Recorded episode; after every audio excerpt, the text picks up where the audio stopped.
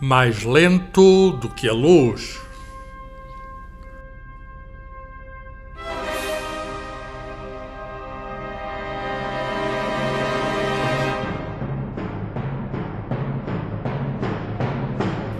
Uma conversa sobre ciência, o universo e tudo o resto, com David Marçal e Carlos Filhais.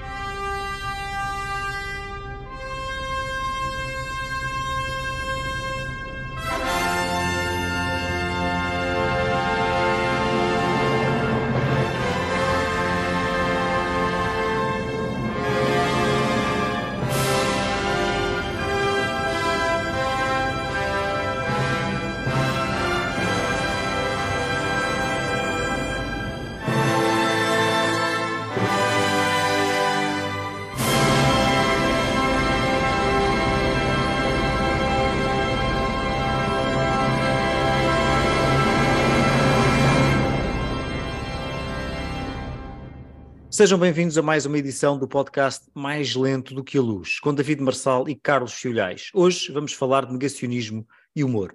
O negacionismo da ciência não é novidade, mas pode-se dizer que nos apanhou de surpresa. Claro que os valores da ciência há muito que são questionados por muitos, que preferem outras visões do mundo. Para dar um exemplo conhecido, pode-se referir o caso da jovem escritora Mary Shelley, que na sua obra clássica Frankenstein aponta o dedo aos riscos do conhecimento. Mas o que está hoje em causa não é isso nas palavras da filósofa da ciência Naomi Oreskes, enquanto fonte de autoridade acerca de questões empíricas, a ciência foi amplamente aceita na cultura ocidental recente, o que, em parte, constitui a razão do atual estado de coisas parecer tão chocante a tantos de nós. Tal como Naomi Oreskes e outros filósofos da ciência, também o nosso convidado escreveu um livro acerca do negacionismo. Ele é Guilherme Fonseca, humorista, argumentista e apresentador faz stand-up comedy e foi autor de vários programas de televisão de sucesso, tais como Tabu, Donos Disto Tudo e 5 para a Meia-Noite. E atualmente faz parte da equipa do programa Isto é Gozar com Quem Trabalha, da SIC. Bem-vindo, Guilherme. Muito obrigado pelo convite. Eu não sei o que é que estou a fazer aqui, no meio de sumidades que estudaram coisas a sério, quando o meu trabalho é dizer e escrever palhaçadas, mas agradeço muito este convite. Guilherme, espero, espero que tenhas gostado desta comparação com uma filósofa da ciência, Naomi Oreskes, da Universidade de Harvard. Gostei, sim, senhora. Mas posso dizer eu... que tens mais piada do que ela, que nós já a conhecemos, tu tens mais piada do que ela. É precisamente sim, sim. por isso, é precisamente por isso. Pá. Nós, sim, nós... sim, foi só por isso que me convidaram e não é ela. Não é? é és, és, um fulano com piada, pá, e nós tentamos, nós tentamos. Muito obrigado Ora, pelo convite. Escreveste obrigado, um obrigado. livro recente, uh, intitulado Deve Ser Deve, na, na manuscrito, uh, acerca de negacionismos e teorias de conspiração. Uh, Tu achas que o negacionismo tem mesmo graça? Uh, Porquê é que resolves escrever este livro e, e, que graça é que têm achado ao livro as pessoas? Uh, são várias coisas. A primeira é preciso dizer que uh, entre as pessoas que estão presentes neste podcast e os negacionistas, sejam eles mais famosos ou menos famosos, eu tinha, acho eu, por definição e por personalidade, muito mais atração aos negacionistas, porque eu sempre odiei ciência. A ciência era uma chatice que era preciso estudar e empinar e que tinha dados uh, rigorosos, enquanto que o negacionismo é muito mais giro porque é, um, é uma espécie de um campo de fantasia e tem muito mais a ver com a minha formação como guionista Uh, esse lado fantasioso é muito mais giro imaginar o que é que se passa nas sombras e criar uma grande conspiração mundial do que uh, uh, estar a estudar e a decorar factos e dados muito chatos que é, o, é, a vossa parte, é o vosso trabalho. Mas estamos a entrevistar um negacionista, é isso? Estamos, está, eh, na verdade, estão a entrevistar alguém que se revê muito mais nos negacionistas do que nos homens na ciência, apesar de. Uh, uh, oh, oh, oh, oh, Guilherme, sabes que nós somos negacionistas dos negacionistas, pá. Isto vai, vai, ser animado. Aí, aí eu posso vos uh, empiricamente mostrar provas de que eles existem. Aqui, Epá, eu acho que mas nós questão... não concordamos com eles, pá. Eu e David, não, não, certo, certo, certo. E ainda bem, nem eu.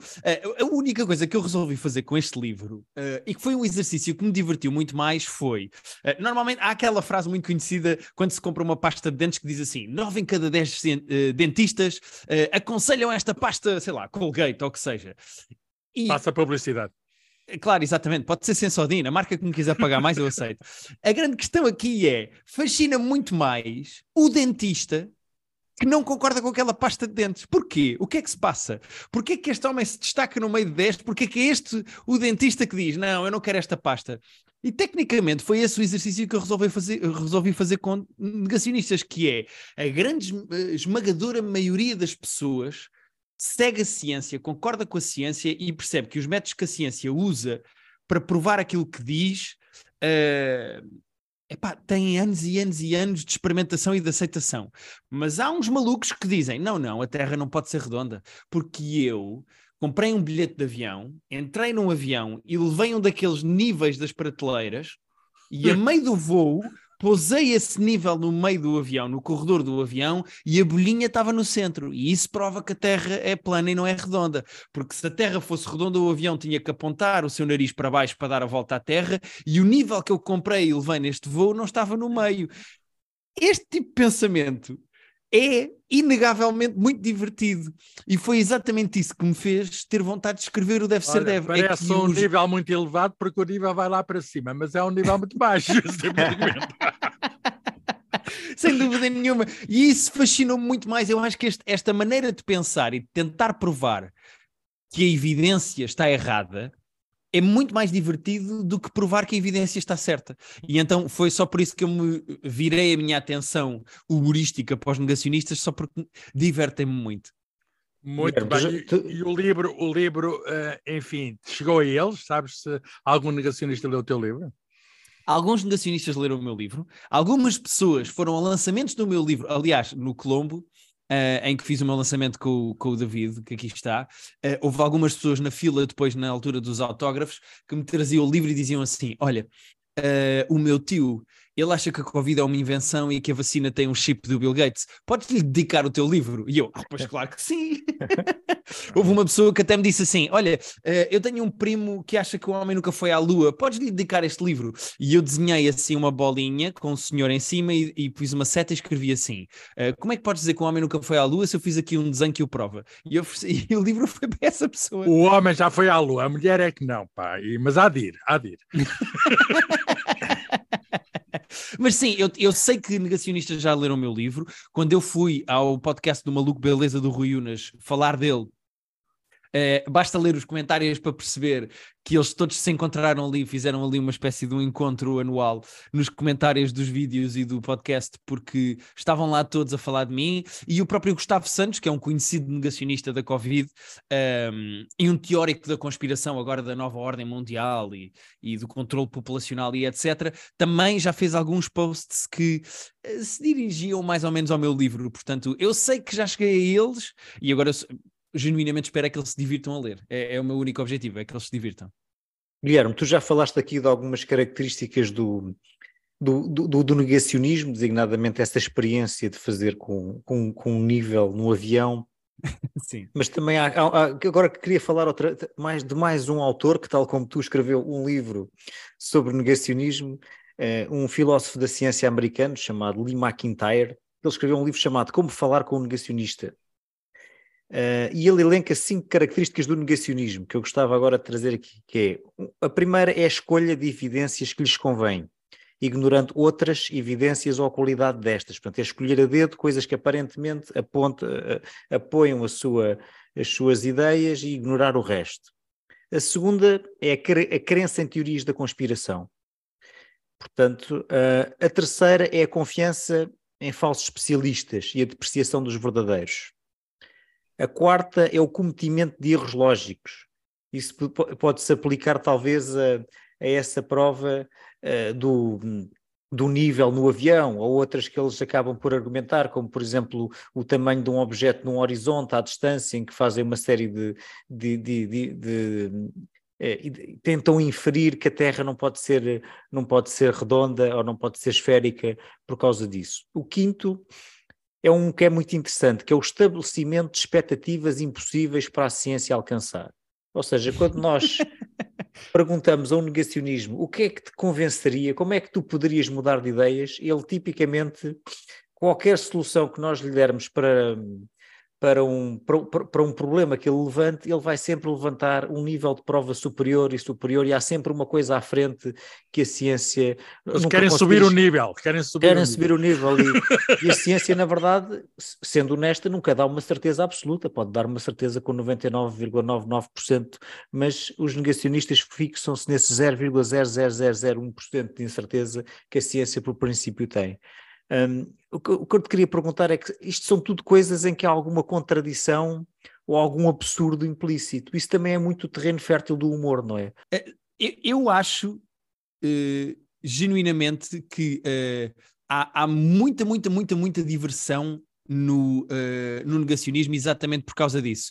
Porque a, a, ciência, e corrijam-me se eu estiver errado, mas a ciência tem constantemente de estar a provar que está errada ou tenta hum. sempre provar que está errada. A maneira como a ciência uh, funciona é: eu digo assim, esta garrafa é preta.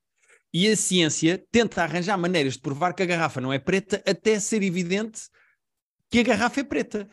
É exatamente o oposto do que fazem os negacionistas, que é, uh, se têm 10 respostas para um problema em que apenas um corrobora de certa maneira ou vagamente aquilo que eles estão a dizer, para eles isso basta. E eu acho isso muito mais divertido, eu acho isso muito mais engraçado. É a ilusão em que eles vivem. Eu, eu encontrei um vídeo muito divertido uh, de um homem que queria provar que a Terra era plana da seguinte forma: é um homem que vive em Houston, nos Estados Unidos, e tinha havido assim umas grandes cheias, choveu imenso e houve umas cheias gigantescas em Houston. Então o que é que ele fez? Ele resolveu fazer o seguinte: ele pegou num limão e num copo d'água e disse: Obviamente que uh, a Terra não pode ser redonda, porque reparem, choveu em Houston e ele põe água nesse limão e a água cai pelos lados do limão. E ele diz: choveu em Houston e a, a água, o que é que fez? Pega num prato e entorna água nesse prato e diz: a água ficou não acontece como no limão em que a água caiu. Se Houston está com cheias, é porque Houston é plano como este prato. E eu acho que esta maneira absolutamente brilhante de eles arranjarem uma maneira, por muito simples que seja, de provarem aquilo que querem que seja verdade, é está, como o David disse, é ir pelo absurdo para provar um, aquilo que eles querem. E isso é muito mais divertido. Foi esse tipo de exemplos que eu procurei no meu livro. Pois é, meter água, os tipos sabem meter água, pá. É. Não, isso sem dúvida nenhuma, meter água eles sabem. Olha, uh, as pessoas, já, já alguém disse, têm uma, uma cognição que, que de algum modo lhes protege a identidade, quer dizer, eles, eles, eles são aquilo, eh, eles eh, estão naquele casulo e, e, e não se conseguem sair daquele casulo. E não, há a questão da crença, não é? Eles têm um conjunto de crenças muito arraigadas e a mim espanta-me o tipo de crenças que se consegue ter, mas é muito difícil destruir ou autodestruir aquelas crenças. E isto é, é verdade para os nutricionistas, é verdade para a generalidade das pessoas. As crenças que todos temos são coisas sempre difíceis de desmontar. Uh, uhum. Do ponto de vista da, da estratégia de comunicação de um, digamos, de um humorista, um, como é que... Um, como é que fez essa questão da, das crenças? Quer dizer, o humor, por vezes, uh, procura uh, atacar a crença também. O humor também procura provocar, também procura desmontar aquilo que a pessoa dá como adquirido, não é? Há no, no humor também essa, essa tentativa de desmanchar o mundo, não é? Sim, eu, eu acho que, curiosamente, cientistas e uh, humoristas pensam da mesma maneira. Porque uma das coisas que, que eu acho que funciona, ou que faz com que o humor funcione, é nós procuramos olhar para aquilo que está toda a gente a falar ou a ver de um ângulo diferente. Se toda a gente diz que uh, X é bom, os humoristas gostam de olhar enviesado ou do lado contrário e dizer que é mau pela piada, para, para provocar um pensamento novo nas pessoas, para procurar um ângulo que as pessoas não estavam à espera. E eu acho que o humor funciona exatamente dessa maneira. Uh, o, o, meu objetivo, muitas vezes, como humorista, é pegar num tema ou numa coisa e desmontá-la em pecinhas e analisar essas pecinhas dessa coisa. E eu acho que é exatamente isso, é exatamente isso que o humor faz. Um, é exatamente isso que eu procuro fazer com o meu humor. Portanto, eu acho que é exatamente isso. E quando se fala em crenças, então isso ainda é mais divertido. Eu dou um exemplo prático. Uh, porque em crenças pode ser tanto religiosas como outras. Acontece muitas vezes nós sermos convidados, humoristas, sermos convidados para fazermos espetáculos de empresa. E quando somos convidados para espetáculos da empresa, dizem-nos sempre: uh, não faças piadas com o CEO, é completamente proibido, uh, isso é, uh, é não se pode tocar, não se pode mexer, é completamente proibido, o CEO vai ficar chateado, não se pode mexer. E o que é que acontece? É que nós temos sempre vontade de fazer piadas sobre o CEO, e quando fazemos e contrariamos essa crença, são sempre as piadas em que as, piadas, as pessoas se riem mais. Ou seja, é sempre mais giro quando nós somos o menino que aponta e diz o rei vai nu. Quando toda a gente tem a crença de que o rei está com uma roupa muito bonita porque o rei disse que o estava com uma roupa muito bonita. E eu acho que é exatamente isso que me diverte mais como humorista: é pegar em verdades absolutas ou em crenças e desmontá-las exatamente como faria um cientista. No fundo, eu estou-me a comparar a pessoas com, Epá, com, acho, com, os vossos estudos, mas.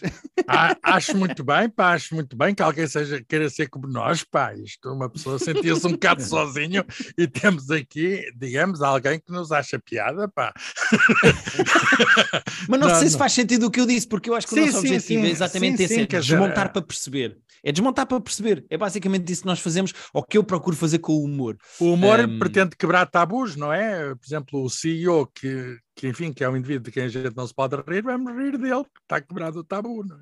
Exatamente, é isso. E é, e é, sempre mais divertido isso do que fazer piadas com o senhor, da, o senhor da reprografia ou segurança da entrada. Se eu for ao CEO, que toda a gente tem a crença de que é intocável e que está lá em cima, eu acho que é esse tipo de jogos de poder que é divertido, acho eu.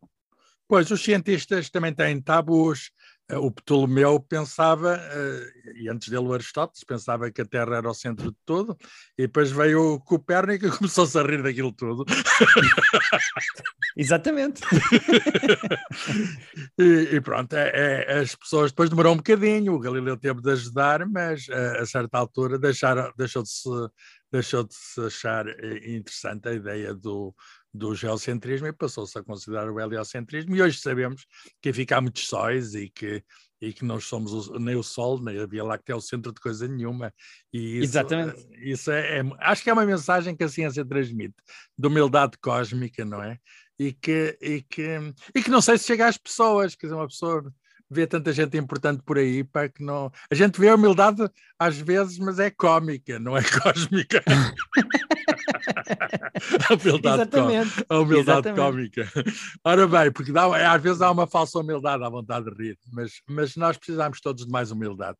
Uh, Guilherme, uh, já deste alguns exemplos de, de, negacionistas e de coisas que são negadas. Tens algum exemplo, digamos, que gostes mais? Alguma teoria de conspiração, que é o quadro abrangente que as pessoas se movem, que tu tu gostas mais, há aquela teoria de conspiração total, é que tudo é feito no maior segredo pelo governo do mundo. Achas que tudo é feito no maior segredo pelo governo do mundo? Eu gosto muito, eu gosto muito dessas teorias uh, da nova ordem mundial, dos Illuminati, do, uh, que até diziam que havia uma pizzaria em Nova York em que a Hillary uh, consumia sangue de criança, ou até aquela que diz que há reptilianos, há uns seres reptilianos que se disfarçam de humanos e que são eles que na verdade estão a controlar a Terra. Eu, eu, gosto sempre mesmo durante o Covid falou-se disso, dizia-se que uh, isto tinha sido tudo orquestrado pelas farmacêuticas com os governos para controlarem as pessoas e para nos manterem em casa. Nós vemos, escala, vou falar só em Portugal, à escala portuguesa, nós vemos as falhas de comunicação que existe entre governantes, entidades, câmaras municipais, o governo, até entre membros do uh, próprio governo, e depois queremos acreditar que há um grande consórcio de poderosos e de farmacêuticas que depois diz à União Europeia, que depois diz aos governos, que depois diz aos, às polícias. Eu, eu adoro esta fantasia de que os poderosos são muito mais organizados do que eles alguma vez conseguiriam ser.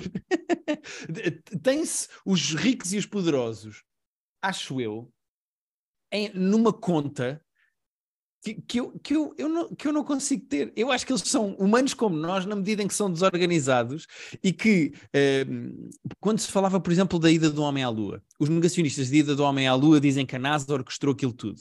Ora, foram milhares e milhares e milhares de pessoas têm que ter estado a mentir para a ida do homem à Lua ser uma mentira e uma ficção e ter sido feita num estúdio pelo. pelo uh, como, é, como é que se chama o realizador? Agora não me sai o nome. Stanley Kubrick. Kubrick. Pelo Kubrick. Kubrick. Ou seja, queremos todos acreditar que milhares de pessoas estão a conseguir manter a mentira e nunca abriram a boca, ninguém nunca com uma noite de copos se descoseu à mulher ou ao melhor amigo uh, depois de sete é. cervejas. Queremos todos acreditar que essa mentira está a ser mantida há tanto tempo Epá, eh, eu acho isso muito giro. Acho que é preciso ter essas pessoas numa conta que eu não tenho. Olha, eu, eu, acho que até a ida à Lua tinha ficado melhor se fosse o Kubrick, provavelmente, quando, Sim, com, com, mais eh, melhor fotografia, tudo, até banda sonora, aquilo não tem som, é uma coisa. Um bocadinho mais narrativa, não era só uns senhores é, a passear de um lado para o outro e a voltar para a nave, tinha um bocadinho é verdade. de. E não tinha e, mulheres, pá. Também, e aquela história do lado oculto, quer dizer, não, não convence, sim, há um lado da lua que nunca se vê, quer dizer, isto é. Por acaso é verdade. Agora, para... bem, uh, eu, para mim, a minha teoria da conspiração preferida acaba por ser uma falsa, que é aquela inventada humoristicamente nos Estados Unidos, que, que quer dizer que os pássaros não são reais, birds not real. Portanto, que todos os pombos, todas as aves foram substituídas a partir do, dos anos da segunda metade do século XX por robôs que efetuam qualquer tipo de videovigilância, embora. Uh, e, e, eu acho que a ideia interessante disto é que ela começou como uma sátira e acabou por ganhar adeptos reais, o que, o que mostra como, como isto pode ir tão longe. Um, voltando ao teu livro, tu falas no teu livro do negacionismo ou de uma, agora por falar em, em negacionismos que pode ir longe demais, há uma que parece que, longe, que, vai longe demais até para os parâmetros das teorias da conspiração, até parece que vai mais longe do que a dos pombos, que é a ideia de que Leiria não existe. Leiria? Por Leiria. Leiria? Porque não Coimbra, pá, Leiria. Como é que, que tipo de argumentos é que podem ser usados para defender Eu acho que essa teoria, eh, o Guilherme já vai responder, mas eu acho que a teoria foi alguém de Lisboa que pôs essa coisa a circular Leiria. Leiria não existe, pá. É, na verdade, quando eu estava é que... a pesquisar negacionismos... Imagina agora que... Pá, que, nos, que, que, agora assumia, que tu nos tentavas contar, agora põe-te no, punhas-te no papel do negacionista, o que é que eles dizem? Como é que, nos, como é que convencem alguém que Leiria não existe? É assim, eu no meu, no meu livro elenquei as provas, fiz como um bom cientista e elenquei as provas que encontrei de que Leiria não existia. Agora uhum. vocês, as pessoas têm-me tentado provar que Leiria existe, inclusivamente o Presidente da Câmara, o suposto Presidente da Câmara de Leiria já me convidou para uma conversa, nós ah, conversámos tá, e eu gravei tá metido, a conversa, está publicado. Está metido nisso ele, então ele está metido nisso. Exatamente, eu até lhe perguntei em que escola de representação é que ele estudou, porque ele estava a fazer o papel como deve ser. E o Castelo, uh, o Castelo de Leiria, como é que eles? É fake, não é? É assim, eh, eu fui a Leiria, eu vi o castelo à distância, pode perfeitamente ser o cenário de uma novela ou de um filme do, do de alguém que ficou. É, no fundo, pode ser só. É, a região de Leiria pode ser um repositório de cenários de, de ficção e nós não fazemos ideia. Um, mas algumas das provas que eu encontrei que Leiria não existe na internet. Uh, quando uma pessoa vai, por exemplo, ao Google e escreve Leiria, Uh, a segunda ou terceira sugestão é logo não existe, muito antes de o que visitar. Ou seja, o próprio Google tem mais informação sobre Leiria não existir do que dá de pontos turísticos para uma pessoa visitar. Esta é uma das provas. A segunda prova é, uh, e é uma coisa muito conveniente, na página do Wikipédia da de Leiria, quando uma pessoa vai à história da cidade de Leiria, a primeira frase da secção de história é uh, a, a, a, a, história inicial da cidade de Leiria é um bocadinho obscura. Olha que conveniente, não é? A terceira é quando uma pessoa vai à secção sobre a localização geográfica de Leiria, há umas coordenadas geográficas que estão na página do Wikipédia. Eu fiz um exercício muito simples, que eu não sei se entretanto foi corrigido ou não, mas que à data eu, eu experimentei e foi: fiz copy das coordenadas geográficas que lá estavam, abri o Google Maps e fiz paste dessas coordenadas geográficas e a resposta que o Google Maps tem para mim é essa localização não existe. Estas são algumas provas. Oh, Guilherme, não é acreditar demais no Google, quer dizer, o Google não é Deus.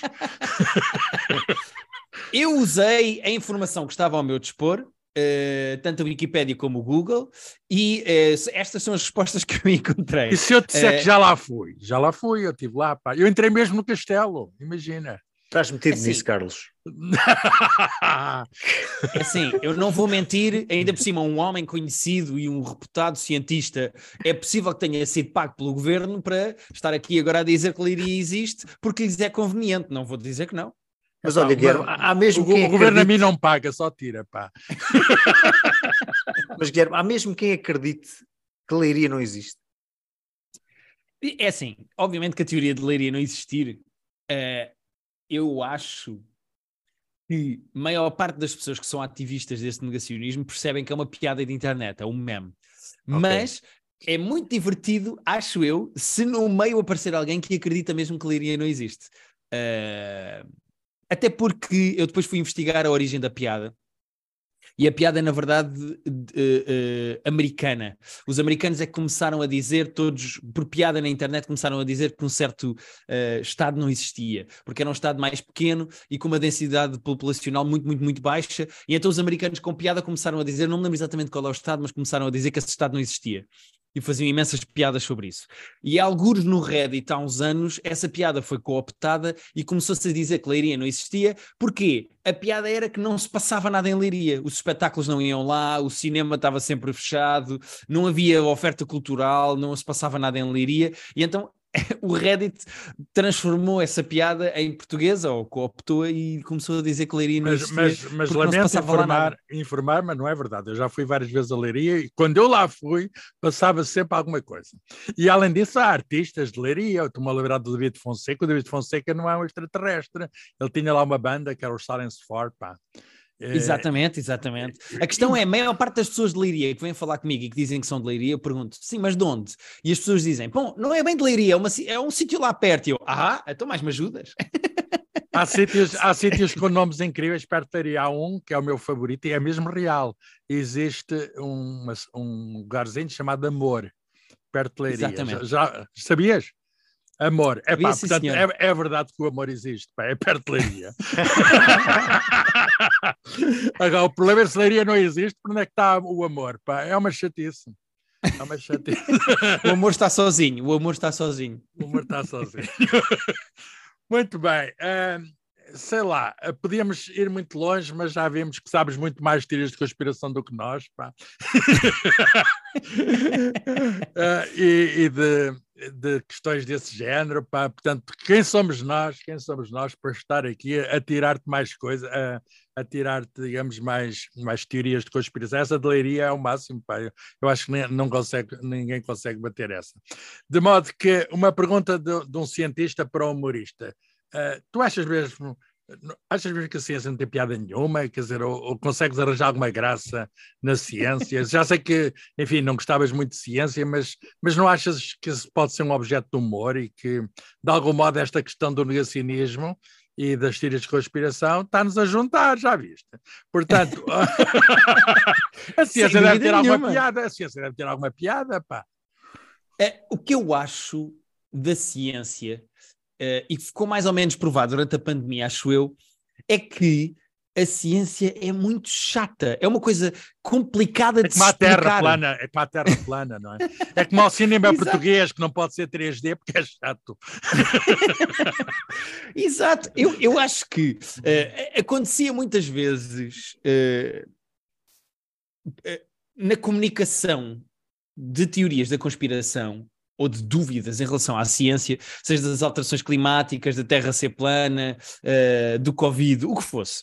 Acontece muitas vezes os jornais contraporem a opinião de uma pessoa formada em ciência com um maluco teórico da conspiração, como se fosse 50-50, como, se, tivessem as duas o mesmo peso. Quando, obviamente que não têm, mas a questão é que quando se põe lado a lado um negacionista, ou um teórico da conspiração, e um cientista, é muito mais divertido ouvir o teórico da conspiração e o negacionista do que o cientista. Porque o cientista, pobre coitado, para provar o seu ponto vai ter que dizer factos, falar em estudos, explicar a ciência por trás do que está a dizer, enquanto que o outro é só um maluco que está a inventar grandes teorias da conspiração e a contar fábulas e ficções muito mais divertidas como há uns maus na sombra que mandam neste planeta. Enquanto que o pobre do cientista está a dizer, bom, mas há um estudo de 84 que se refere às enzimas que estão dentro do. E é sempre muito mais chato, é muito mais difícil para, uh, para um cientista comunicar o seu ponto de vista do que para um teórico da conspiração. E então acaba por ser sempre muito mais carismático o ponto de vista do negacionista do que do cientista. E então é uma batalha desigual na comunicação. Portanto, o maluco Só. vai ganhar, o maluco vai ganhar. É o maluco vai ganhar sempre. É, o maluco vai ganhar sempre porque é muito mais divertido ouvi-lo. Estamos tramados, pá. Nós cientistas. Carlos, se calhar, temos que mudar de lado, pá, não sei, pá, então isto aqui não é hipótese. Pá, temos, é pá, ó David, temos de parecer malucos, pá, se a gente quanto mais, quanto mais parecer malucos, mais probabilidades temos. Vamos, vamos enganá-los, vamos fingir que somos malucos. Mas, mas, apesar de tudo, deixem-me dar um argumento. Uh, hoje em dia, esses debates, uh, enfim, dão-se na comunicação através da internet, não é? A internet não foram os negacionistas que inventaram, foram os cientistas, pá. Apesar de tudo, há uma diferença. A gente consegue inventar a internet e os gajos ainda não conseguiram. Exatamente. Eu chamei-lhes é chamei gajos, pá, mas aquilo, aquilo enfim, espero. Também houve, uma pessoa, houve uma pessoa que. Uh, num, num dos lançamentos que eu fiz do meu livro, numa das apresentações que eu fiz, me perguntou o que é que eu. Se eu tinha algum objetivo com o livro em relação aos negacionistas. Se eu queria uh, que os acabar negacionistas. Com acabar com eles. Ou acabar com eles, ou que eles percebessem o ridículo da, da posição deles, ou que eles. Ou, ou que se, se, eu achava que expondo um negacionista ao ridículo da sua posição, se eu esperava que ele mudasse de posição. E eu respondi com a mais sincera honestidade que foi não, eu espero que não, porque os negacionistas são muito mais divertidos. Eu espero que eles continuem a desdizer o que cientistas se cansam de provar, porque eu ganho o meu dinheiro com malucos com coisas que não fazem sentido e que são divertidas. Portanto, quanto mais não. os negacionistas explanarem teorias que não fazem sentido, é pá, mais divertido para mim vai ser. Eu não quero acabar com eles. Mas olha que os malucos dão o tema, mas, mas a ciência dá, dá os canais para chegar à audiência, não é? Não, não, isso sem dúvida. Toda a internet, a exploração de, de, dos cabos de fibra óptica. Portanto, é sempre dar uma Pois, é, no fundo, o que vai acontecer é, no fundo, o que vai acontecer é, os cientistas trabalham e inventam meios para depois os malucos poderem dizer, dizer que os cientistas estão errados. O telemóvel, epá, o telemóvel foi um grande erro. Epá. Agora os, os negacionistas usam o telemóvel para dizer que a ciência com base no que está na base do funcionamento do telemóvel não existe ou não funciona. Exatamente. Guilherme, qual é o próximo livro? É, Algumas pessoas me perguntaram se o meu próximo livro seria uma continuação com mais teorias da conspiração. Eu agora preciso descansar a minha cabeça, eu preciso parar de ir ao fundo da internet e de mergulhar em documentários negacionistas e em uh, uh, uh, fóruns de Reddit em que negacionistas dizem maluquices. E então, eu num próximo livro, eu acho que me vou afastar do negacionismo, portanto, eu vou-me afastar disso, eu não vou falar mais de negacionismo. Eu acho que agora me vou dedicar a outros temas. Portanto, num próximo livro, não vai haver mais negacionismo negacionismo. Eu preciso descansar e deixar agora uh, as pessoas como vocês, que de facto sabem do que é que falam, responder aos negacionistas. Já chega de lhes apontar o dedo e de me dividir e de me divertir. muito bem, Guilherme. Uh, muito mais haveria para dizer. Uh, muito obrigado por teres vindo ao nosso podcast. Temos um interesse, claramente um interesse comum. Sem dúvida. E até à próxima. Obrigado. Obrigadíssimo pelo convite. Adeus, Guilherme. Obrigado, obrigado. Obrigado. Grande abraço.